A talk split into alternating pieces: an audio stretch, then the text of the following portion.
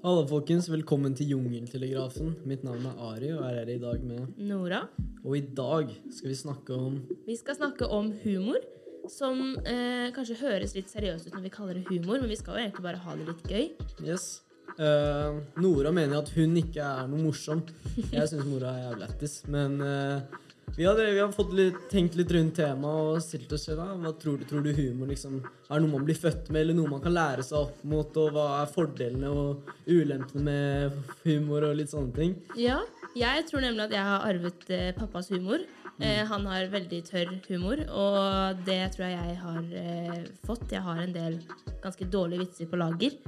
Eh, og jeg tror humor kan være eh, viktig eh, i hverdagen for å ha det litt gøy. Eh, og så kan det jo også brukes som sjekketriks, eller Ari? Yes, Man ser jo sånn at eh, hva er det, 80% av kvinner blir tiltrukket av menn som er litt eh, morsomme og har litt eh, vitser og litt sånt. Og med det har vi med oss en ganske spesiell gjest, som jeg har nå kjent i over fem år. Og han er jævlig morsom. Han er en serieskaper. eh, Har vunnet Gullruten og litt sånne ting. Ja Han har et eh, fint smil og er en fin fyr. Tusen takk, Ari. Han heter Jønis Josef. Eller Jørn Gærli. Hva? Helt riktig. Du har all- all rappnavnet mitt også. Jørn Gærli. Jeg må først si at jeg syns dere er kjempeflinke. Hvor gamle er dere begge to? Eh, 16. Jeg blir 16 nå på Du blir fredag. 16 nå? Så dere er ikke konfirmert engang, dere? Jo. Jeg, jeg ble omskjært, da. Det var min konfirmasjon. sant? Det er så, det er så hyggelig å være her i dag. Nei, det er så hyggelig at du ville komme. Ja, nei, det er bare, bare hyggelig, det. Og dere er jo unge mennesker som eh, setter opp podkast. Det er jo inspirerende. Nei, men jo, jeg driver med humor. Det er helt, helt riktig. Og navnet er Jørn Gæli, eller Jørnis Josef. Abdulle Afra Hilal Osable Galhavio. Jeg møtte sant, ja. Bjørn Dæhlie for litt siden. Hva sa, du- sa du hvem jeg var, eller? Jeg forklarte han, jeg bare Jo, har du hørt om Jørn Gærli? eller? Så jeg sånn, Nei. Møtte du Bjørn Gjerde på ekte? Ja, jeg husker Det er jeg viste gøy. bilde og alt. Jeg skal, deg, jeg skal fortelle deg en ting om lille Ari her. Mm, Unnskyld, jeg sier lille. Ari. Det var veldig Ja. nedlatende. Vet du åssen jeg ble kjent med han? Nei? Jeg ble kjent med han ved at jeg var på en basketballbane på Grünerløkka. Og så kommer, ja, så kommer det en fyr syklende til meg med en kassegitar bak. Så han ble sendt på musikkskole av faren hans eller noe. Og så kommer han foran meg, og så plutselig så, så, så, har jeg akkurat gjort noe standup på TV. Og så plutselig sier han til meg Hei, er ikke du han der komikeren fra TV? Hvor gammel var han? Hvor gammel Jeg tror han var tolv. Om ikke yngre. Ja, ti. Åh, det er El- koselig, da. 10-11. Og så sier han Er ikke du han komikeren fra TV? Så sier jeg Jo, så sier han Jeg skulle starte i syvende klasse. Ja, Det var det det var. så sier jeg- 11 år gammel. Så sier han Si noe morsomt, da! Og så, Jeg sa fortell en vits, da. ja, og så ble jeg litt sånn irritert. Så jeg, skal ikke, jeg skal ikke fortelle deg en vits. Og så sier jeg hva driver du med? Så sier han jeg rapper. Og så sier jeg rapp litt, da. Så tok han Jeg husker akkurat verset han tar. Ja, han sier Du tok Juicy for meg, gjorde du ikke? Yes. Super Genesis Super Nintendo, Sega Genesis When I was dead broke, man, you couldn't picture Han stoppa ikke. Han stoppa ikke. Han stoppa ikke. Og så, så får jeg bare så, så får jeg så morsomt, så jeg begynner å filme han fra telefonen min. Og så etterpå så fortsatte han å rappe, og han rapper inn i kamera med den mest attituden jeg har sett. Og så er han ferdigrappa. Og så sier han Så sier jeg 'Hva heter du?' Så sier han Lil Honey'. Jeg sa ikke navnet mitt. Og så gikk han. Det var sjukt. Og så kom Aftenposten og ringer. Og Ringer spør han. hvem er han gutten?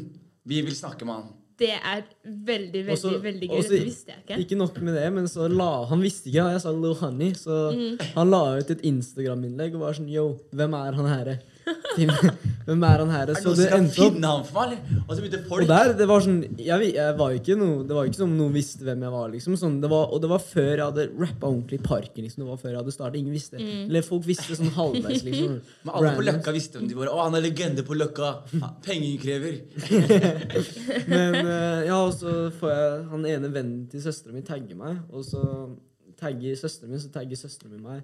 Så ser jeg det, så sender jeg melding, og så ringer Aftenposten samme dagen. Jeg var i Tyskland og sier ja, har lyst til å har lyst til å lage, vi har lyst til å lage reportasje om deg. Så jeg er sånn, å ja, Hvor mye er det betalt, da? så, nei, jeg tenkte jeg bare, ja, ja, Og så, så sier jeg ja, TV 2 har allerede ringt, de. Så sier han hva mener du? Jeg bare sånn, ja, TV 2 har ringt, de snakker med Jonis. De, de har ringt, de. De, skal, de, de vil betale meg 5000 kroner. skal de ha. Så var jeg sånn å ja, ok, nei, det får vi ikke, men da, da unnskyld, vi får ikke vi får, det er sånn, Greit, da. Jeg kan, kan gjøre et unntak. Men så Ja, det er veldig, veldig gøy. Start på karrieren min, så derfor Jonis er kanskje forbildet mitt og personen jeg setter mest pris på av alle. Det er, han er grunnen til at jeg er den personen jeg er i dag. Åh, Det er det er så veldig hyggelig å si. Ari. Det er veldig koselig. uten tvil. Altså. Mm. Da, så vi kjenner hverandre, så da må du fortelle hvem du er. Ja. Eh, jeg heter Nora. Jeg kjenner egentlig ikke altså, Grunnen til at jeg møtte Ari Jeg møtte Ari første gang i det studioet her. I det Eller, studiet her, ja. Faktisk så møtte jeg ham første gang i en bil hvor eh, jeg kom rett fra trening. Eh, og jeg var skikkelig sliten. Du og- stinka. Ja, jeg stinka skikkelig. Jeg hadde vært på trening hele dagen.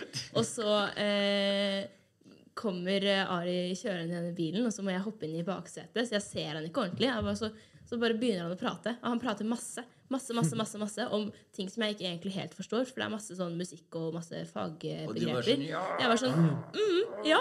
Eh, og så begynte vi å snakke om podkast, og vi skulle begynne å jobbe sammen. Og sånn Og så etter det så har vi egentlig blitt ganske gode venner. Så det, Starte på samme skole Og og dere blir på samme skole òg. ja. yes. Det er gøy. Hvilken skole er det? Eh, vi går på Elvebakken. Er, ikke, er det Skamskolen? Nei, det er ikke. Nei, det er Nissen. Nissen. Det er det det er, ja. Yes.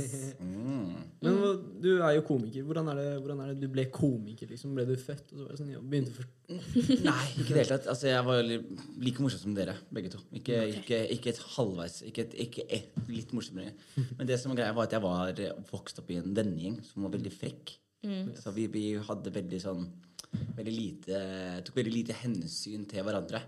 Så vi var veldig sånn var veldig, som For eksempel hvis jeg hadde en usikkerhet. da Jeg hadde for eksempel et veldig stort hode da jeg var veldig yngre. Som jeg tror noen hadde blitt litt sånn der, mm, litt sensitive rundt. Men så for min del så var det sånn at jeg måtte hver eneste dag Så måtte jeg høre en ny vits om hvor stort hodet mitt var. Ja, ja, men jeg kjenner meg ganske igjen i det, faktisk. Mine venner driver også med sånn uh, Roasting. Ja, roasting og kødder med det som liksom egentlig er litt sånn litt, litt sårt. Det er litt sårt, men det som er litt greia med det, er at ingenting burde egentlig Det er min teori. Det er, jeg mener Ja. at det, folk er litt sensitive. Ting burde ikke være så sårt. Og grunnen til at ting er så sårt, er fordi vi får de tinga tullet med altfor sjelden. Da. Ja, så for, for eksempel for min del så var det sånn derre etter hvert da, det ble kødda, Folk kødda med hodet mitt. Etter hvert så syns jeg det var Jeg var litt spent på hva slags nye vitser kan folk komme med her. Så jeg husker fyr som sa sånn her til meg. Det var da jeg bare skjønte hvor gøy det var. For jeg, husker jeg, bare, jeg kom på vei til skolen en gang, så, så sier han bare Du, Jonis.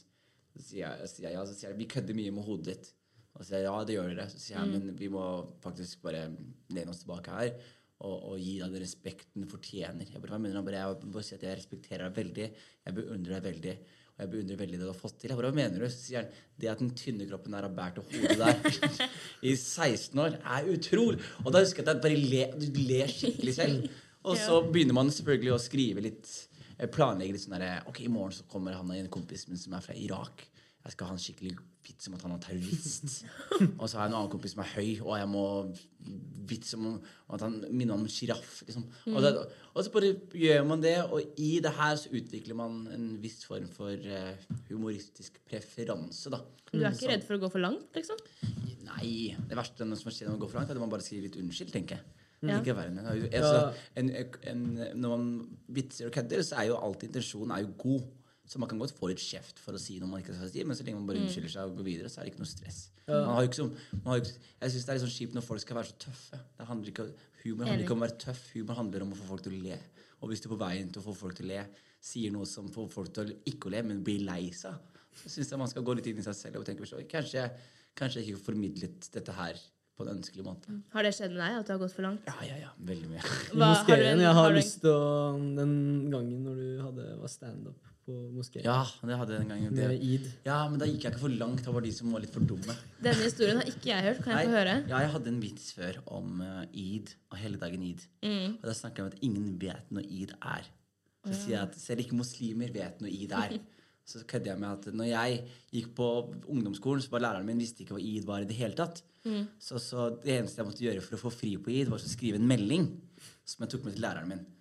Og meldinga fra faren min, og da skrev faren min sånn Jonis, eh, Jonis må feire på id. Vi har på Bause. Han må ha Bause fra skole. Hilsen babba til Jonis. Og så tok jeg meldingen, og så leverte han til lærer, og så fikk jeg fri. Og så etter hvert så syntes jeg det var så lett å bare levere sånne meldinger, så jeg begynte å skrive de meldingene selv. Fordi pappa syntes at det var litt vanskelig å skrive norsk. da. Så en gang så skrev jeg sånn Jeg eh, sorry, I morgen Jonis kan ikke komme på skole. Han må ha pause fordi han skal feire arba. Hilsen babba til Jonis. Og så leverte han til lærer, og så fikk jeg fri, som var god stemning, fordi Arba'a betyr onsdag. Og så var det vitsen min, ikke sant? Ja. Og så sa jeg den i moskeen. Og hva er det som skjer da? Det som skjer er at Etter showet så er det tre irakiske menn som venter på deg. Og jeg vet ikke om dere har møtt tre voksne irakiske menn før, men du har ikke lyst til at de skal vente på deg. Nei, ok. Uansett, all respekt til irakere, men de, de, de ser Altså, irakere har en sånn derre Hvis de bare ser helt streite ut, så ser de skumle ut. Det er bare sånn de ser ut. Eh, dessverre. så det som skjer, er at disse tre irakerne venter på meg. Og jeg er sånn OK, hvorfor venter du på meg? Så jeg, kan jeg prate med deg? Så sier jeg, hva, hva, hva er ditt problem? Så sier jeg, hva er ditt problem? Jeg, han bare Du sier den vitsen her, her på moskeen. Du sier den vitsen her på TV. Du sier den vitsen her over. Hva er ditt problem? Jeg bare, hva mener du? Så sier han, du sier at ingen muslimer vet når Eid er. Du sier han, vi vet når Eid er. Så sier jeg til han, ok, når er Eid? sier jeg til han. Så sier han til meg, Eid er den siste dagen i ramadan. Så sier jeg, ja. Når er ramadan, da? Så sier han, det varierer. Og så er jeg sånn, du kan ikke tilfredsstille alle, tydeligvis. Nei. Men hva er din drøyeste spøk som på en måte er akkurat innafor, da? Den drøyeste spøken jeg har, den, eh, da snakket jeg eh, Den er fortsatt litt drøy, men jeg syns den er litt gøy. Så dere kan høre den ut. Ja. Men Da snakker jeg om Ari er litt kjent i det universet her, men da snakker jeg om hiphop. Mm. Og jeg sier at jeg er hiphop-fan. Så sier jeg at i hiphop-universet så er det Jeg sånn vet at vet allerede hvor det er. Ja, du vet det? ikke Jeg har null anelse. Okay, nå skal du få lov til å høre Ja, den. få høre. Sier at I hiphop-universet så har vi en tendens til å glorifisere vold. Som jeg ikke helt skjønner hvorfor vi gjør. Mm. Jeg sier sånn, Kamelen er en rapper, og alle sammen roper 'fri kamelen', 'fri kamelen'. Mens hvis man egentlig ser hva kamelen har gjort, så har han slått en fyr i trynet med murstein i blind vold. Så da burde man ikke fri kamelen, man burde arrestere kamelen, mener jeg. Og så sier jeg også at det, det som problemet med rapp, er at vi glorifiserer vold. Det er sånn I USA så har det gått enda lenger. Da har du en rapper som heter Bobby Shmurda. Han kom ut av fengsel nå, han. Fordi alle sammen ropte 'Free Bobby'. Fordi han, han drepte to mennesker. Mest sannsynlig. Ja. Alle som er Free Bobby Schmurder fordi han laga en bra låt én gang. Det er en annen rapper som heter Max B. Han har drept to mennesker, og folk står fortsatt opp med T-skjorter hvor det står 'Free Max B'. Free TK. Han faen meg banka opp en gammel mann. TK, gammel, gammel, en gammel mann som døde, gjorde han ikke? Ja, nei, han døde ikke. En gammel mann døde ikke. Men Han han rana og banka fordi han var på rømmen. Fordi han hadde vært i Han hadde gått i et hus og han hadde drept noen mens han liksom prøvde å rane det. Og folk sier 'Free TK'. He ain't done nothing wrong. Helt, så jeg sier, så mitt spørsmål er hvor bra må albumet til Breivik være? Uff a meg. Uff a meg.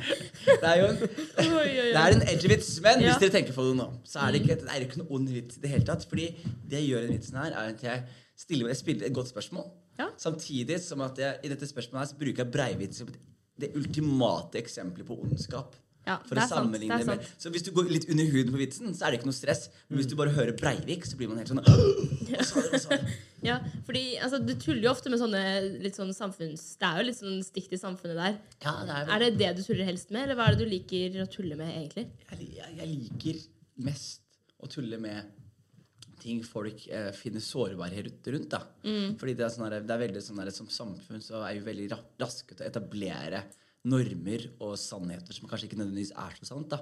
Som En av de siste tingene jeg kødda med, har vært sånn eh, Eksempel på det er jo åpenhet rundt psykisk helse. Sant? Det er veldig viktig med åpenhet rundt psykisk helse. Og så på et punkt så må man også tørre å ta debatten om har det blitt for åpenhet rundt psykisk helse. Er det sånn at folk har for lett angst om dagen? Er folk for lett depressive om dagen? Og det er veldig sårt å kødde med folk om. Ja, Men det syns jeg, det synes jeg er veldig, For det ligger jo en sannhet i observasjonen. da. Så så lenge man på en måte tør, eh, og så lenge det er en eh, fornuftig observasjon i bunn, så, så føler jeg at alt kan køddes med. Men det må da komme fra et godt sted. Det kan ikke bare være sånn derre Å ja, for eksempel, la oss si homofile i dag. Eh, de har eh, pride og de kjemper mot homofobi. Det å da ta en vits som er veldig homofobisk Ja. akkurat nå, det er ikke smart eller, eller, eller grunnleggende, fordi du vet en, Hvis du ikke du på en måte har satt deg nok inn i den eh, problematikken, hvis ikke du vet nok om hvordan det er å være homofil, så syns jeg ikke du skal få prate for mye om det. Ikke sant? Samt som jeg kan eh, på mange måter snakke om rasisme på mange måter som mange ikke kan, fordi jeg har opplevd det og har kjent det på huden min. ikke sant? Eh, Samtidig så er det som hvis du er en, eh, hvis du er en hvit mann eh, som aldri har opplevd rasisme eller aldri har noe kjennskap til det å vokse opp som minoritet, og skal eh, på en måte slå, ta humor, satirisk humor, eh, og slå et slag for det, så er det samtidig sånn Er du kvalifisert til å gjøre det, da? Og hvis du først skal gjøre det har, altså Du kan godt ha de riktigste intensjonene, men er intensjonene dine gode? Altså, da, men ikke gode sånn de snille, men er de Altså, er de dyktige? Er de flinke intensjoner? Har du gjort researchen din? Har du snakket med mennesker? Ja. Vet du nok om de tingene her til å kødde om det? Så det er mange ting som jeg ikke kan kødde med, fordi jeg ikke har satt meg nok i det. Men det er mange ting som jeg heldigvis kan kødde med, fordi jeg by default har eh, vært gjennom det. Mm. Men sånn på trygdekontoret, for eksempel. Når du, der var det, var det ikke noen dødstrusler og Jo, det var dødstrusler, og det syns jeg var litt uheldig og dumt. fordi Hvorfor var det det? Nei, det var bare mm, fordi det var et somalisk panel som pratet. Og så var det samtidig sånn der, at man skulle egentlig snakke litt om somaliere i Norge. Og så husker jeg at man gikk inn, og så var det jo et, et av mine første møter med norsk TV. Men jeg husker at jeg møtte eh, merket at folk klippte meg litt rundt. Sånn som du sier eksempel, ja, jeg mener himmelen er blå. Ja. Ikke sant? Og så er det noen som klipper det til å si himmelen. Jeg mener himmelen, og så plutselig er det sånn, men det er ikke noen kontekst der. Jeg, sa himmelen er blå. ikke sant? Og folk klipper ting litt ut, og de putter litt sånn som de ville. Så det som skjedde, var at det ble da en agenda mot somaliere. Ja. Og man da ender opp å sitte der, og så har man egentlig hatt, en, hatt som mål å fremsnakke somaliere. Men så har man endt opp med å snakke dritt om somalier fordi det har blitt klippet ut. Og kun de negative tingene man tar opp, blir tatt med, og ikke de positive tingene man sier. Så det som skjer da, er at mange blir jo veldig sure. Den Den surheten er jo ganske dum at man blir, men samtidig er det veldig forståelig. Jeg hadde blitt like sur hvis jeg hadde øh, vært vitne til noe sånt, men så er det samtidig sånn der, når man ikke forstår nok TV og ikke forstår nok av de tingene som skjer, så, så er det veldig uh, uheldig at man skal gå litt sånn hardt i malinga og Men- bli sur og skrive stygge ting. For meg, da, som bor i Oslo og er oppvokst under somaliere, så synes jeg, jeg, jeg synes det var jævlig morsomt. Og syns dere sa mye bra ting, liksom. Men kanskje for Guri, som bor 65 år gammel, som bor i i Gjøvik, liksom, som ikke har like mye relasjoner med somaliere, så tenker du på det her og ser hva faen er det her, liksom. Det er, så jeg forstår hvor folk blir sure, liksom, men mm. Ja, men det er, eh, det, det er en ting man lærer veldig tidlig om humor, som jeg lærte i hvert fall. da. Det er på hvert fall for min del som spiller mye på min bakgrunn og hvem jeg er. Så merker man sånn som i, i Oslo så har det alltid vært veldig gøy. Jeg husker det var veldig gøy, fordi man er såpass det er så multikulturelt i Oslo at eh, hvis man vokser opp som en eh, norsk person i Oslo med etnisk norsk eller innvandrer, så skjønner man lingoen. Jeg kan kødde med, jeg kan kødde med at Ari kommer til å bruke skinnjakker om ti år fordi han er albansk. Og så skjønner man at det er moro på en annen måte. ikke sant? Ja. Hvis man da går til et sted hvor det er kanskje en liten bygd som er preget av mye rasisme, og så går man inn og så drar man den samme vitsen om albanere i skinnjakker, så er det ikke lenger morsomt fordi det er smart, det er morsomt fordi det er rasistisk. Så Ja. når man merker en annen form for latter og mot, mottagelse av materialet sitt Mm. ut fra hvor egentlig eh, oppegående, om jeg kan kalle det folk det, eller progressive og liberale, eh, hvis dere har kjent med bra begrepene der. Ja. Jeg syns, det, jeg syns poenget ditt eh, om at man må kunne det man kødder om, er veldig godt. Det tror jeg mange, spesielt ungdommer, har veldig godt av å høre. Ja, men jeg tror ungdommer veldig sånn Det ungdommer også har godt av å høre, og det her mener jeg virkelig, det er at man skal gå på smeller. Ja, man, skal, er man, skal, man skal dra vitser for langt. Og så skal man plutselig Oi, det er, det er i ungdomsåra man skal lære seg å korrigere seg. da jeg, jeg husker når jeg var på deres alder, så var jeg jo helt Jeg pleide å gå inn på internetts mørkeste kroker og se de verste videoene. Jeg husker jeg så en sånn Jeg husker da, da folk måtte bare Jeg husker jeg ble tatt med på rektors kontor fordi jeg hadde sett en sånn Altså det er helt sant Jeg hadde sett en drapsvideo som hadde vært lika på internett. Hva? Ja, ja, ja, så, og så syntes jeg det var så tøft at jeg ikke, at jeg ikke brydde meg noe særlig om hva som skjedde. Så jeg også viste masse folk på skolen drapsvideoen. Og så ble jeg tatt på rektors kontor. Det var sånn, Du kan ikke gå ut og vise drapsvideoer eh, på skolen. Eh, så det husker jeg var noe som stakk ut for min del. Ja, du har et godt poeng, men samtidig så er det liksom Det, er fint å høre det fra noen nå. Eh, det er mange som på en måte kanskje ikke helt Altså som kødder med det med nære venner, og ikke helt innser at det er eh, kanskje ikke helt greit å kødde med, da. Det dere, det dere må skjønne bare at det som er å være ung nå, er Alt dere gjør nå, er teit. Dere må vite det. Dere er, skik, dere er skikkelig teite. Og dere kommer, og ja, men, dere, men det er virkelig og, dere, og akkurat nå så er det sånn der, Du har et problem med sikkert en gutt på skolen som du stresser helt med, og du har sikkert en jente, og dere bare river dere i håret, og alt føles ut som krise. Og noen dager så sitter dere hjemme og prøver og skulle ønske dere kunne hoppe i en tidsmaskin og gå tilbake en uke og fikse på den ene tingen dere sa. Og, så er det, sånn, og det, er bare, det er veldig gøy, fordi om ti år så kommer dere til å se tilbake på alt dere går gjennom nå. Og selv de verste tingene, de mest ydmykende tingene, de mest sårbare tingene. Og dere kommer til å se tilbake på det, og så kommer dere bare til å le av hvor seriøst dere tok det greiene der. Ja. Apropos ydmykende opplevelser som ungdom. Hva er det kleineste du opplevde da du var ungdom? Nei, altså, hvor skal jeg begynne? Hele ungdomsåra mine var dritkleine. Det var en jente, jente jeg var forelska i en gang. Og så hadde jeg sett på en film at eh, måten man kyssa folk på, var å lene seg inn. Så jeg bare Bare prater, prater casual om er og, og før ut ordet det, så lener jeg meg inn med en tunge, liksom. Så ga jeg meg et kinn. Og da husker jeg var sånn Jeg vil hoppe ut av et vindu. Jeg vil, jeg vil ikke leve mer. Jeg blir klein av å høre på det. Ja, ja, så det var det. Jeg, en gang så jeg ble jeg ble fersket i å onanere av faren min. Som åpnet opp døra mens jeg står midt i, i, en ungdommelig aktivitet, om jeg kaller det det. Eh, jeg har Altså, det er, det er så mye flaut. Jeg hadde en gang jeg, jeg skrøt på meg. For jeg, jeg, jeg var så stresset over at jeg ikke hadde mista jomfrudommen min. Så jeg skrøt på meg at jeg hadde ligget med en dame, og så spurte jeg hvem, så sa jeg en person, og så plutselig så benekta hun det, og så gikk det rykter om at jeg hadde løyet på meg. Og så var det og da husker jeg at jeg lå hjemme og var sånn jeg vil, bare, jeg vil ikke gå på skolen mer. jeg vil ikke gå på skolen. Men nå kan jeg se tilbake på det og bare le. Ja, ikke sant. Ikke sant. Og det er det Men som er så fint. du er jo en jævlig morsom person, og du sier jo mye bra det du sa nettopp i stad om alt det du snakka om, var jo jævlig bra sagt, og det er jo jævlig smart. Har du noen problemer med å liksom bli tatt seriøst når du prøver å være seriøs, liksom? Nei, jeg tenker Jeg tenker liksom De menneskene som jeg er opptatt skal ta meg seriøst, de tar meg seriøst. Og så Jeg vet jeg mine styrker på privaten. Ikke sant? Så er det ofte sånn derre Spesielt, altså det her er litt ulempen når man blir et sånn offentlig fjes. da så, så er det jo sånn veldig mange rykter som går om deg, eller historier om deg selv som du ikke kan kontrollere. ikke sant? Mm. jeg, det var en sånn app som jeg åpna en gang, som het Jodel. Og jeg leste bare sånn der ja, Men det var noe som, bare, noe som viste meg ting som sto om meg. Og det var, sånn der, det var så mye sånn der reinspikka løgn. Ja. Det var bare sånn, Jeg ble overrasket over hvor mye løgn det sto hvor slem jeg var. Det sto til og med at jeg hadde voldtatt mennesker.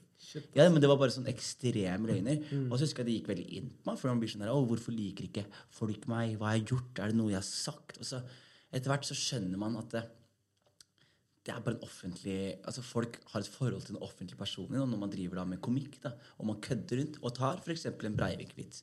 Og sitter da en person i publikum og ser på deg og tenker å, han er verdens verste fyr. Og så er det den personen som går derfra, og så skal på en måte eh, forst- på en måte spre deres inntrykk av deg. Så det jeg har lært meg veldig tidlig, er som du sier, å bli tatt seriøst. er ikke så viktig for meg, fordi jeg vet at jeg er veldig god i mine private rom. Og alle mennesker jeg jobber med, de, de respekterer meg. Og jeg jobber iherdig og jeg jobber hardt, og jeg er veldig stolt av det. Så, det, så, lenge, jeg har, så lenge jeg på en måte eh, Det er en veldig stoisk ting som dere kanskje kan adoptere, dere også. Men det er Jeg lærte veldig tidlig at har du kontroll på noe altså, du to, altså, Hvis du har et problem, så er det to måter å se på dette problemet på. Det ene måten å se det på er sånn Kan jeg gjøre noe med det? Og, spørs, og da må du bare til- stille deg spørsmål. Fordi hvis det handler om og han eller hun liker ikke meg, kan jeg gjøre noe med det? Svaret er nei. For du styrer ikke en annen persons følelser. Eh, du kan si sånn Noen skriver stygge ting om meg på Joder. Kan jeg gjøre noe med det? Svaret er nei. Fordi da mm, makta står i andres hender. Men hvis problemet ditt er at eh, jeg eh, jobber Altså, jeg syns ikke den serien jeg lager nå, er bra nok. Kan jeg gjøre noe med det? Ja, det kan du. Du kan jobbe hardere. Da må du gjøre det. Men kan du ikke gjøre noe med det, så må du nesten bare le av det og børste det bort. Og hvis du kan gjøre noe med det, så må du sitte deg ned og putte inn det arbeidet som kreves av deg. Jeg merka Vi har jo startet på ny skole nå, og så har jeg sånn Jodel, altså skolen vår egen Jodel-chat, liksom. Så var det noen som skrev Tenk at Ari bare går på skolen vår, får på en konsert i kantina, bro, hva skjer? Og så går jeg inn i kommentaren. Først jeg syns det er lett. Det, det kan noen ha skrevet her. Så ser jeg på kommentarene de bare Ari, har du skrevet det her sjæl, eller? Så jævlig flaut. Tenk at du har skrevet det her sjæl. Folk driver og skriver Ari, hva faen, har du skrevet det her sjæl? Hva faen? Jeg driver og du står der. dritflau, ikke? Jeg står der dritflau. Jeg bare fuck off. Og greia, det som irriterer meg, var personen som skrev det. Han svarte til de folka. Så det var noen som skrev Ari, har du skrevet det her sjæl? Og det er anonymt, da. Så han personen, eller hun personen som skrev det, skrev Kanskje det. Hvorfor? så at de skrev liksom fra mitt perspektiv. Og jeg tenkte fuck, altså, jeg begynner Det- å få angst og sånt. Jeg tenkte, Ja, men Det beste jeg kan gjøre, sende et selfie av meg sjæl, og så ser de at det ikke er jeg som det er ikke det beste du kan gjøre. Det beste du kan gjøre, er å tenke Kan jeg gjøre noe med det? Nei. Nei. Ergo, ergo ikke bry deg. Du må le. Så må du bare, hvis samtalen tas opp, så er det sånn så det er en eller annen taper på skolen som later som han er meg på Jodel. Ja. Ikke? Ellers så skulle du bare satt opp en konsert i kantina og bare go with it. By popular Det demand. hadde vært Her er jeg. dritgøy. hadde vært dødskult bare hoppa på et av bordene. Ja. Ja, Ja. det hadde vært lættis. Mm. Men du snakket jo litt om at du på en måte har lært tidlig eh, å på en måte ta litt ting som det kommer og sånn. Eh, hvordan har suksess påvirket deg som person i forhold til det? Suksess har påvirket meg veldig positivt, egentlig. Fordi når jeg satset da, på komikk, så jobbet jeg med noe helt annet. Og Aksjemegler. Aksjemegler, ja. Så jeg jobbet litt med det, og så plutselig ut fra uh, klar himmel så endte jeg opp med å prøve å gjøre standup.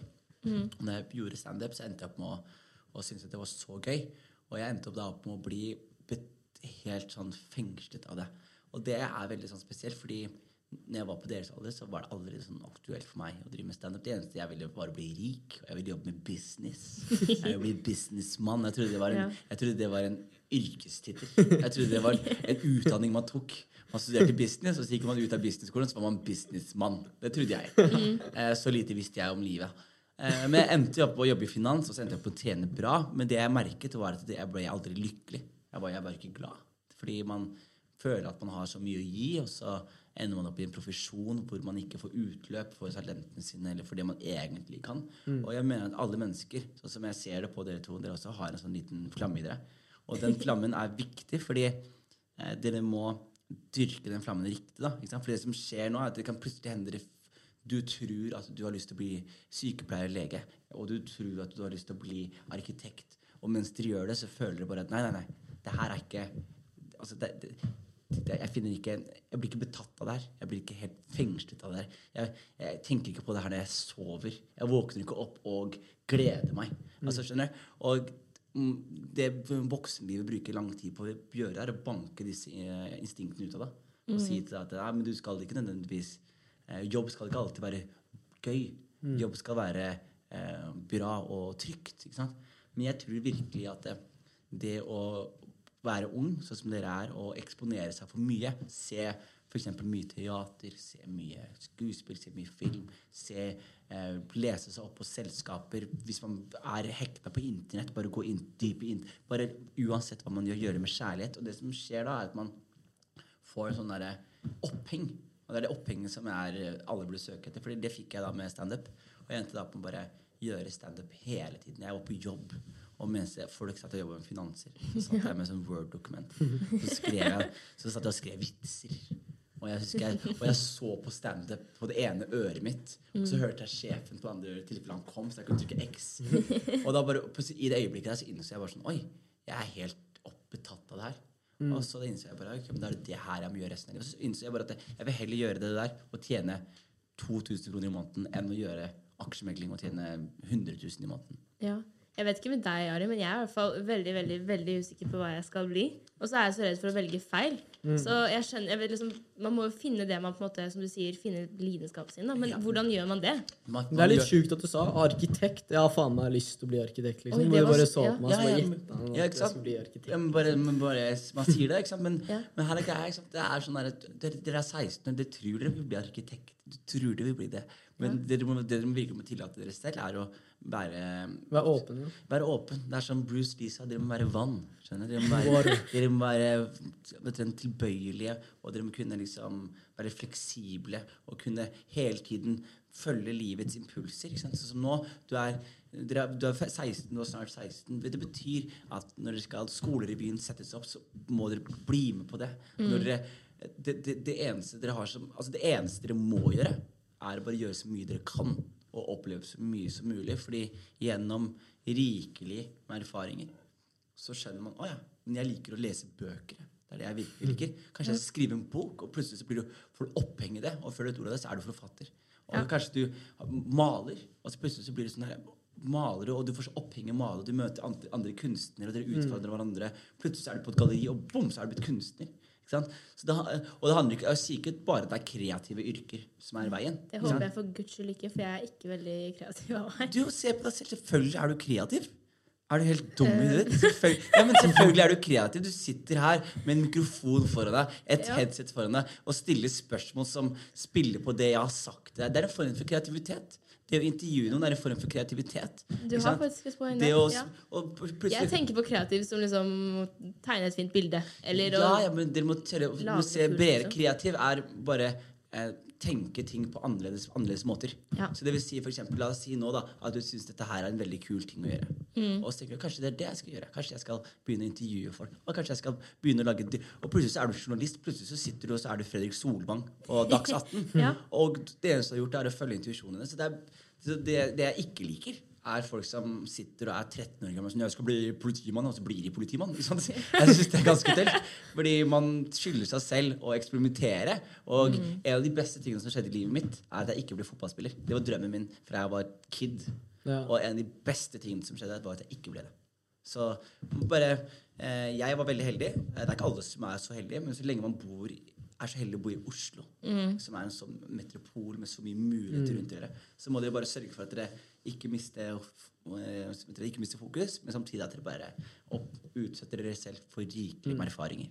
Ja. Du har jo også du har jo spilt mye shows, kan jeg tenke meg. Ja, ja, ja. Jeg, merket, jeg var med Maggan én uke, og da tok han med meg liksom på alle ulike shows han hadde på liksom barer og litt sånn i Oslo. og Bare hadde fire shows på én dag og litt sånn sjuke ting. og Bare masse, bare jobba sjukt hardt liksom, til å oppnå og bli bare Og gjøre og følge drømmen sin. da. Det føles jo ikke ut som jobb når man gjør det. vet du. det er bare, bare gøy.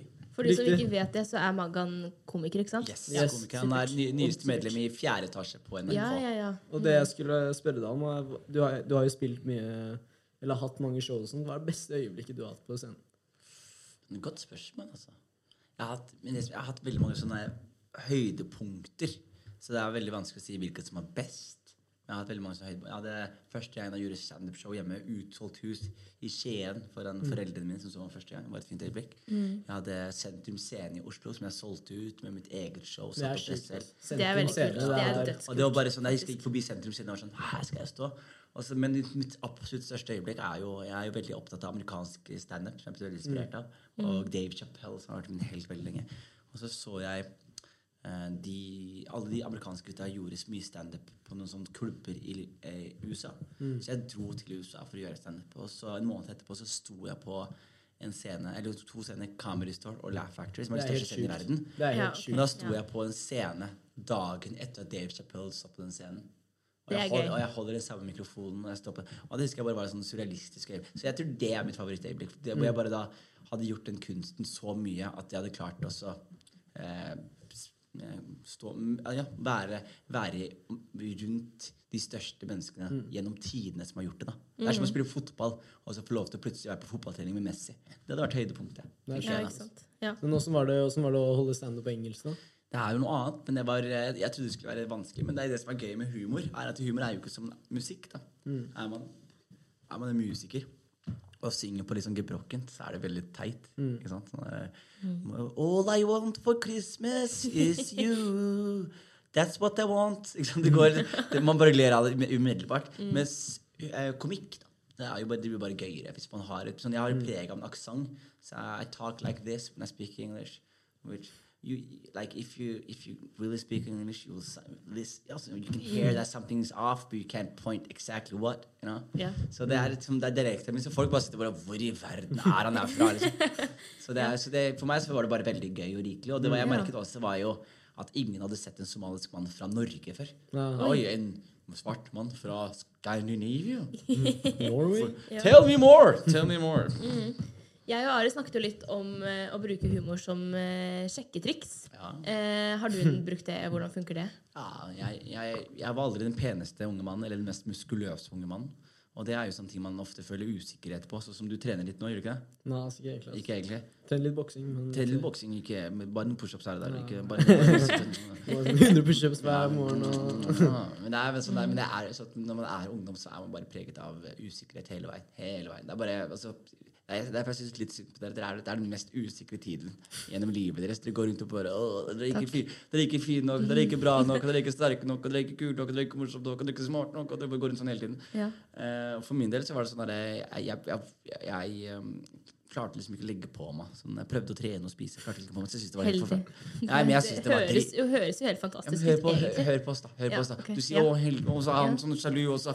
og så alle det, er bare, det er bare usikkerhet her. Man, ja, er man, man er sånn som man er. Man, man er. Man må bare akseptere det og finne sikkerhet i det.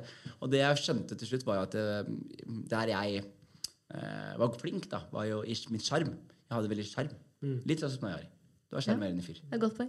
Skjerm. smart. Ja, ja, men, jeg hadde, og du også har en veldig god skjerm. Takk, Takk, takk, Og, og det, jeg var sånn, ok, men da er det der skjermen jeg bruker. Så lærerne mine elsket meg. Sånn, Jeg smisket med alle lærerne mine. Jeg smisket med alle de voksne folka. Det kjenner vel du deg igjen i, Ari? Jeg er bare hyggelig. Jeg, har aldri, jeg ser aldri intensjoner Det, det, var det, i samme, det var det samme jeg sa. Det var det samme. Men det er kynisk, det vi driver med. Uh, og jeg, og jeg smiska med alt og alle. Og jeg skjønte for tidlig at skjermen min var min, var min venn. da Så, bare, så det, det var ikke sånn at jeg gikk inn og satsa på skjerm, men det skjer noe med kroppen. Det skjer bare noe med måten du eh, reagerer med mennesker på. Så jeg bare mer og mer av livet mitt så lente jeg meg mer og mer på skjerm. Og lente meg mer og mer på å få folk til å le. Jeg synes alltid det var sånne hyggelige ting. Når folk sa noe, så gikk man inn. Og, og jeg merket at hvis folk lo, så likte de mitt selskap. Så det automatisk så syns jeg det var morsomt å prøve å være morsomme. Sant? Så jeg husker for eksempel, hvis jeg møtte jeg husker for eksempel sånn der, Hvis vi var en vennegjeng, og det var en annen fyr som var morsom, og det var meg som var morsom, så husker jeg var sånn Jeg liker ikke han. Her kommer han og, og, og ta, en. Ta min greie! Da vil du bare være sterk og ta pushups der borte mens jeg får damene til å le. Så, så man, men det er jo bare et skjold. Alle sammen prøver, prøver å finne sin ting. Og jeg merket at skjerm og humor var noe som fungerte utrolig godt for meg. Mm. Ja. Det er jo Hvordan er, det, hva, hvordan er det du bruker det? Hva er trikset, liksom? Går ja, inn og du bare- det Trikset er jo egentlig at La oss si at vi prater. Mm. Så prøver vi alltid bare å eh, føre samtalen til et sted hvor vi begge to kan smile. Yes. Det, er bare, det er bare så enkelt. Men er det ikke veldig fort da å bli friendzone? Fordi de tenker på deg Oh, he's such a nice oh, guy. Oh det er my lett å bli friendzona. Jeg, bare- jeg, bod- jeg bor i friendzone. Hadde, det, er, det er der jeg hadde studentboligen min, jo. Nei, men altså, mye friendzone, men det er også det er helt normalt. Det, det jeg mener med sånn det- jeg, jeg, jeg, skal være jeg skal være helt ærlig med dere. Sånn, jeg er så veldig glad. Så, sånn, når jeg gikk på videregående, så husker jeg at jeg bare sånn der, jeg ble friendzone så mye. Og jeg syntes det var så frustrerende at jeg ikke kunne liksom hooke med alle de folka jeg var så forelska i. Og at, jeg ikke, at ikke alle ville ha At jeg ikke fikk det akkurat sånn som jeg ville. Og det er Det skaper karakter. Man vil ikke man, man blir veldig glad for det. Og jeg kan si det så enkelt som at alle de menneskene jeg Og det er så klisjé å si, men alle de menneskene som liksom hadde det lett, som var, som, som var som kule og fikk ligge med de diggeste jentene og var de kuleste gutta og feteste klærne og hadde mest penger fra foreldre. Ingen av de er liksom beundringsverdige nå. Og det mener jeg, de er bare sånn, Fordi man har hatt det litt for lett. Og jeg mener at motstand skaper veldig god karakter. Så jo mer motstand man har i deres alder, jo, og jo, liksom, jo kjipere ting dere må overkomme, jo bedre er det. Så det, så det er, det er Ja, det er skikkelig sånn stress å være tenåring i disse tider. Men vi er vel vitende om at det, de som det ser best ut for, de går det veldig sjelden fra. Mm. Men ja, etter, eh, hva, hva syns foreldrene dine om at du har valgt den veien du har gått? For jeg, jeg har hørt mange jokes om at du fikk én på mattentamen, og så gikk du og sa 'mamma, jeg er blitt nummer én i klassen', og kødder- Jeg kødda mye med mutter'n og, og, og fatter'n. Eh, og det som er greia, er jo at jeg husker på starten så var jeg veldig stresset for eh, mor og far. Fordi mor og far ville at jeg skulle bli lege eller ingeniør, noe jeg ikke ville bli. Og det er et sånt press som jeg vet at veldig mange innvandrere har i en ung alder, hvor foreldrene forventer veldig sånne store ting av de da. Eh, men jeg, jeg visste veldig tidlig at jeg ville bli, eh, jobbe i business. Bli businessmann. Så jeg var sånn, ja, men da får de bare se meg bli businessmann. Mm. Så det som skjer, er at jeg ender opp da med å jobbe med aksjemegling og sånn, og foreldrene mine er litt skuffet over at jeg ikke har blitt lege. Så det jeg gjør, er at jeg ender opp med å bare tjene bra med penger og vise at det her er en vei for meg selv. Og når de ser at å ja, fordi det handler ikke om, om, om å bli lege eller ingeniør, men det handler om at innvandrerforeldre kommer fra eh, et u-land ofte. Og i disse landene her så har de ikke så mange gode jobber. Så de respektable profesjonene er lege eller ingeniør. Så når de kommer da til Norge, så er det da disse jobbene de assosierer med suksess. Ja. Samtidig som at det fins utrolig mange måter å akkumulere suksess på i Norge. Så jeg, tenker at, jeg tenkte alltid at liksom, okay, jeg må bare bevise til mor og far at jeg vet det her litt bedre enn de. Fordi de er ikke herfra. Det er jeg herfra. Mens det er venner av meg som falt for det presset her. Og noen av de som det gikk skikkelig dårlig med. En, en venn som er alkoholiker, for eksempel. hvor han endte opp med å bli presset å bli noe han ikke klarte å bli. Mm. Så står han 27 år på bar bakke og fortsatt opptatt av å, eh, at foreldrene er skuffet over ham. Det er sånn, ting man kom, burde komme seg over. Men det innvandrere spesielt sliter veldig med det, fordi man er så opptatt av å gjøre foreldre stolte osv. Men det jeg merket veldig tidlig, var at jeg bare Ved at jeg eh, blir det jeg vil bli, og stoler på mine egne instinkter, så tenkte jeg min mor og min far de burde unne meg, en god, unne meg suksess. Og jeg kommer, jeg kommer til å gjøre det her. Og hvis de da ser at det her går som det skal, så håper jeg de bare lener seg tilbake og klarer å klappe. Og i dag så kunne ikke de vært stoltere av meg enn det de er. Det er fint, altså. Det er bra sagt. Men du, har jo, du snakker litt om det her i Kongen av Gulset og litt sånne ting. Og jeg hørte at du ikke skal ha med en sesong tre. Ja, det var en, NRK, vet du! Nei, de NRK er litt sånn der, Det er, en, kjedelig å jobbe i stat. Altså, det er ikke noe dere misbruker om, men det er jo forskjell på statlige kanaler. Eller sånn statlige organer og private organer. Så NRK er statlig, ergo de har ikke eh, noe krav til Altså, de har ikke noe behov for eh, Altså For eksempel liksom, tallene mine var bra, Gullrute var bra, men der er det liksom ikke noe sånn de, de kan avvikle det uten at det er noe stress. Men hadde, det vært, hadde jeg vært hos en privat aktør, så hadde det vært ny sesong. Men mm. det går bra. Jeg, Ja. Livet går videre. Men er- hvis, hvis, du, hvis, hvis det er en hendelse du, vil, du ville ha med i sesong tre, som du ikke fikk hatt med, hva hva jeg, skrev, første jeg skrev hele sesongen. Og sesongen handla jo egentlig Jeg skal egentlig bare ta dra det litt videre. Så det det egentlig handler om, er jo Jeg syns det er så fascinerende med unge mennesker som skeier ut. Mm. spesielt folk som er fra liksom vanskeligstilte områder, som skeier ut. Og så snakker man om det som ungdomskriminalitet og glemmer å se menneskene som er bak der. Liksom. Og det man glemmer å se, er jo f.eks. Eh, hvis man ser bare i Oslo, så er det sånn at okay, det er, eh, du har en innvandrerfamilie som kanskje har fem barn, og de bor i to roms. og det er så trangt hjemme, og det er ingenting å gjøre hjemme. Så de må være ute og henge, og så er det for dyrt å spille fotball. Fotballsko koster over to Jeg kjøpte fotballsko i går. Koster 2700 for gode fotballsko. Helt. Det er fotball, det er ting, en medlemskontingent. Folk har ikke råd til å betale det her. Ok, hva skal de gjøre? Jo, de kan være på ungdomsklubber. Og så blir alle ungdomsklubbene lagt ned på rad og rekke. Til slutt har folk ingenting å gjøre. De Men greia er at På ungdomsklubber så møter du ungdommer som har samme interesse som deg. Og hva gjør du med de ungdommene? Du går rundt og på gata og finner dem på pisten? Ja, liksom. men så lenge man da har ungdomsklubbene åpne og kan fortsette å gi tilbud til folk La folk for eksempel begynne å lage musikk hvis de vil gjøre det. La de spille konsoller. La de ha miljøarbeidere som følger de opp. De tingene her koster penger. ikke sant? Og når man da skal kutte i budsjettet, så er det noe av det første de kutter, er jo ungdomsklubber. ikke sant? Og det som skjer da, er at én, du har da fjernet disse så har sendt disse unge, unge folkene ut på gatene uten at de har noe annet å gjøre. De har ikke penger hjemmefra, så de har ikke råd til å unne seg selv hyggelige ting. Og så i tillegg så er det veldig tilgjengelig da, kanskje å få solgt litt dop for noen. Det er veldig tilgjengelig, det er veldig lett. Og så ser man du får ikke noen andre jobber, du har ikke andre muligheter, du har ikke noen ungdomsalternativer. Og, og her er også greia, når man er ung og kjeder seg og har masse energi, så må man gi noen et utløp for den energien her. Og gjør, og gjør man ikke riktig, så mener jeg at eh, samfunnet har feilet. Og det er ikke nødvendigvis bare de som har feilet, men samfunnet har feilet. Og det som jeg ville ta i sesong tre, jeg ville egentlig bare ta historien til uh, unge Jonis i fordi det holdt på, Jeg holdt på å skeie ut selv. ikke sant? Så jeg ville bare ta historien om hvordan da det er mulig å skeie ut, og hvor egentlig synd det er på de som skeier ut, og hvor menneskelige de er. Ja. Eh, man glemmer at de er mennesker. ikke sant? Man blir Ungdomskriminalitet, svenske tilstander, og så pakker man inn i statistikk og data og Ja, sender politi rundt der for å patruljere. Så glemmer man at det er jo barn. liksom. Ja, det er veldig sant. Mm. Jeg har jo jeg har lyst til å skrive et Jeg har jo satt opp et album da, så senere i år. Eller til slutten av, eller starten av neste år så skal jeg lage et album. Og da skal jeg ta for meg litt av dis, disse temaene og ulike ting. Og hvordan disse tingene har både påvirket meg og mye av vennene mine. Og Ikke liksom. sant? Mm. Men det er bra. Jeg syns det er veldig kult at dere tar det opp. Altså At dere på en måte kommer ut der. For, altså, jeg har jobbet en, litt i bydelen som jeg bor i. og Der jobbet vi mye med disse klubbene. Og det var på en måte alltid et problem å få både å få folk til å komme dit, eh, men også å få eh, støtte og sånn. Ja, og, det er Så jo, det- og jo mer støtte dere har, jo mer tilbud kan dere gi. Ja, Og plutselig kan dere ta folk Og så ser jeg for deg Du har vært på, du har vært på Stovner hele livet ditt.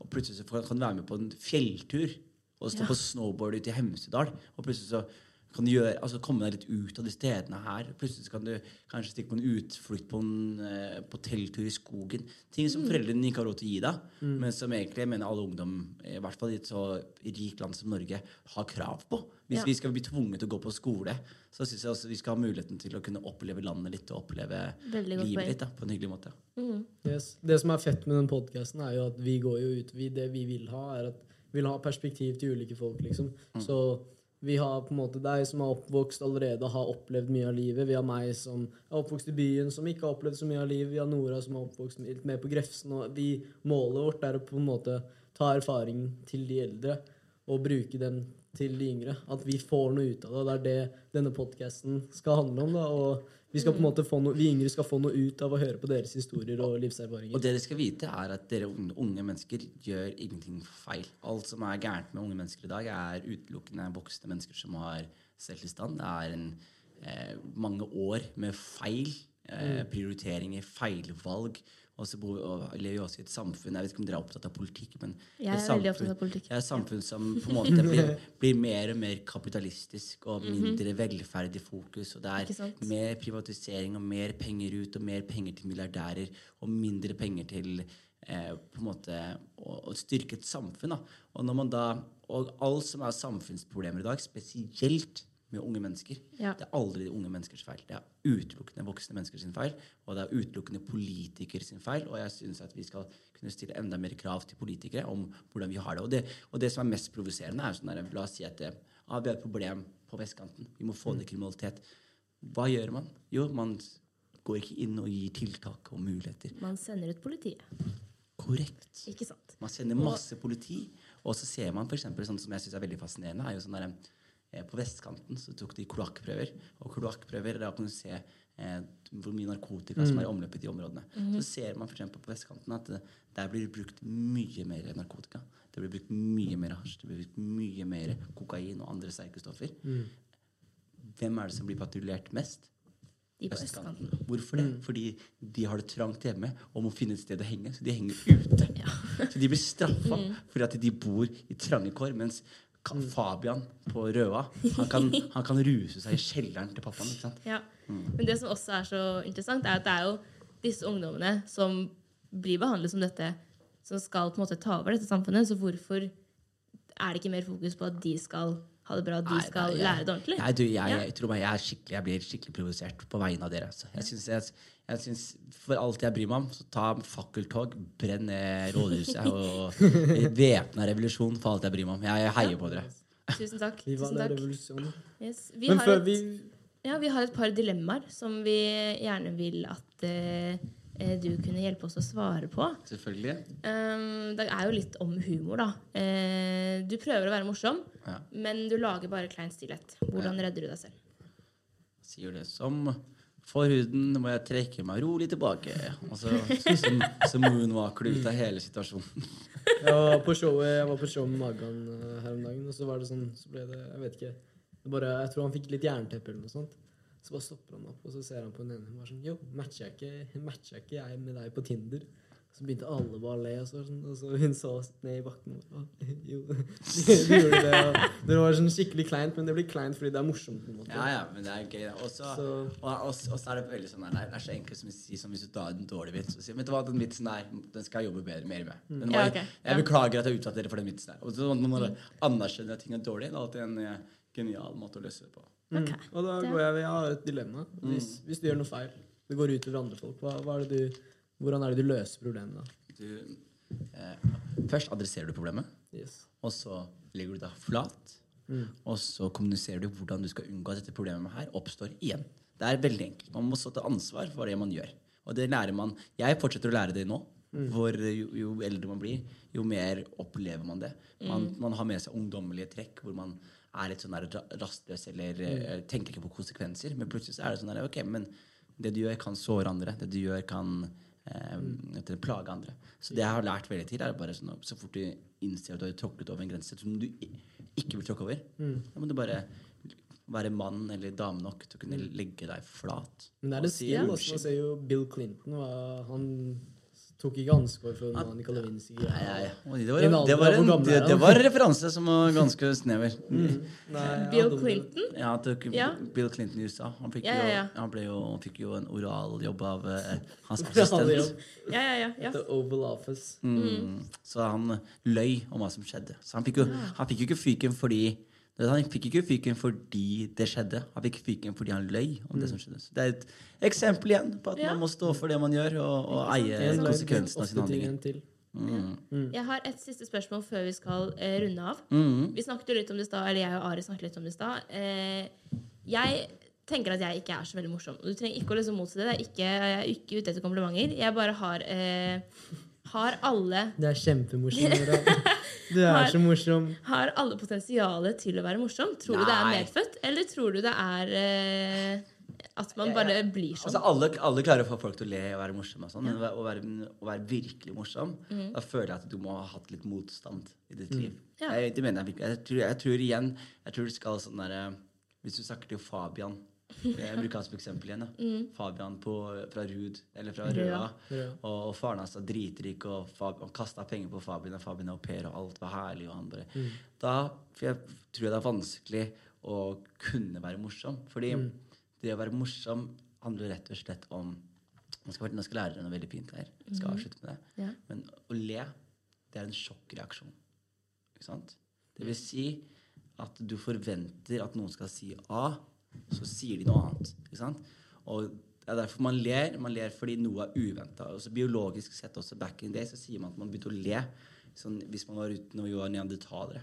At det var sånn der, Hvis man så en løve, så lo man. Fordi det var Man ler som en advarsel til andre. Oi, Ja. det skal ikke være der. Det er, det er, så, så, det, så, så leinga, at det er en glad ting, er en en veldig moderne ting. Men historisk sett så har det vært for å påpeke unormaliteter rundt seg. Da. Så det er liksom det essensen av det å le her. Så for eksempel, hvis jeg hadde en vits før hvor jeg sa sånn derre eh, Jeg som en ung mann har mange sosiale råd jeg må forholde meg til. Så for eksempel, Hvis jeg er med foreldrene mine, så må jeg være ekstra høflig. Eh, Hvis jeg er med gutta, så må jeg være ekstra kul. Og hvis jeg er med damene, så må jeg være ekstra voldelig. Sant? Det er en vits, fordi du forventer ikke det siste i det hele tatt. Ja. Så man venter på det siste. Og når man får den, så er det sånn Man ler fordi man tenker selvfølgelig er du ikke voldelig, men, det er gøy at du sa Og jeg forventa ikke at du skulle si det. Nei, ikke sant? Så, så, eh, så det handler, Og det er også en ferdighet. Tror du det? Ja. Det er litt sånn som å rappe. Man blir bedre og bedre av å rappe, og man blir morsommere og morsommere av å prøve å fortsette å være morsom. Ja. Det er jo faktisk et ganske godt råd til oss som kanskje tenker vi ikke er så morsomme. Har du noen flere råd? Men det er lite motiverende. Altså. Hvis jeg går på skolen og forteller en joke, og ingen ler, da har jeg ikke lyst til å gjøre det igjen. Nei, det er et godt poeng. Det er ja, godt men, poeng. ja, men, det, er- men, det, men det spørs hvor, hvor ofte er det man samler folk. Bare hør på den joken her. Det er ikke det. Jeg kan se for meg at Ari egentlig ja, gjør det ganske men- ofte. Men, men, er Men måten man gjør det på, er at man prater litt, og hvis man liksom, så er det noen som sier noe, så sier du noe morsomt, og så ler ingen, og så er det ikke verre enn å bare Ok, men eh, hva skal vi da? Altså, man bare går bort videre, ikke sant? Ja. Men eh, man må en Komiker kaller det å bombe, og man må ha dårlige vitser for å ha gode vitser. Men alle sammen har potensial, altså. Man må, Oi, bare, men- man må, skrive, man må skrive og jobbe iherdig, og så må man huske at det er enkelt som at det, du har setup, som er premiss, og så har du punch. Punchline. Så du, du må si I dag skjedde det noe gøy. Punchline. Så, Ja. man må, så, man må, så man må vite hvor man skal. Og her er greia, uansett om det er morsomt eller ikke, alltid vit hva sluttpoenget på historien du skal til å fortelle meg, er. Okay. Okay. Det er veldig, veldig godt tips. Og Vi det hadde jo- ikke vært for de dårlige vitsene at vi hadde kunne ledd av de gode. Ikke sant? De gode vitsene. Der ser du! En god vits jeg ler av. Du sa en dårlig vits der som jeg lo av. Det er jo en god vits i seg selv. Ja. Eh, vi har jo snakket om ganske mye eh, rart i dag. Vi, har jo, vi startet jo egentlig podkasten med å si at vi skulle ha det litt morsomt. Men vi har jo vært gjennom ganske mye forskjellig, både seriøst og morsomt og det meste. Um, eh, hvilke råd vil du gi til de som ønsker å gå samme vei som deg? Da vil jeg si at du må tørre å tenke utenfor boksen. Eh, Tørre å ta risiko i livet ditt. Det er veldig mange ganger du blir presentert med muligheten til trygghet. Eh, Jeg har alltid gått for risiko. Det vil si å, jeg kan jobbe her. Og, men så lenge man altså Det er viktig, da. Kalkulert risiko. Har man to barn og et hus med lån, så kan man ikke ta risiko, selvfølgelig. Fordi da, men så lenge man har muligheten til å ta risiko, så må man alltid gjøre det. Og her- er så enkelt som en regel jeg alltid har levd etter, er at det, risiko og avkastning Er det kjent med ordet avkastning? Yes. Risiko og avkastning går hånd i hånd. Så det vil si, Jo lavere risiko du tar i livet ditt, jo lavere avkastning får du. Jo høyere risiko du tar, jo høyere avkastning kan du få. Så jeg tenker også at eh, tør litt. Tør å ta Ja. noen sjanser. Ikke vær redd. Vis fingrene til haterne. ja, og husk at, det, også husk at det, suksess er- kommer ikke alltid i form av penger. Suksess kommer også ofte i form av personlig glede i forhold til det man driver med. Mm. Veldig, veldig godt råd der. Og hvis du, du har jo sagt litt om det, at du syntes det var mye som var pinlig da du var på vår alder. Eh, hvis du hadde visst det du visste nå, hva ville du gjort til Altså, hva ville du sagt til 16-17 Jeg har jo sagt år gamle? slapp av. Og jeg vet du er stressa med mye ting nå, men alt du bryr deg om nå, er ubetydelig. Du kommer jo ikke til å se disse menneskene her igjen nesten. Bare glem alt det. Kos deg. Nyt tiden din. Og eh, prøv å skape et godt fundament for livet ditt. Men ikke stress med livet ditt. Heng og gjør dumme ting. Og eh, ikke angre på noen ting. Og plutselig så er du voksen, og se tilbake, og så har du forhåpentligvis hatt en fantastisk tid. Ja. Det syns jeg var en utrolig god eh, avslutning på podkasten. Tusen takk for at du kom, Jonis. Tusen takk for at dere Tusen takk var her.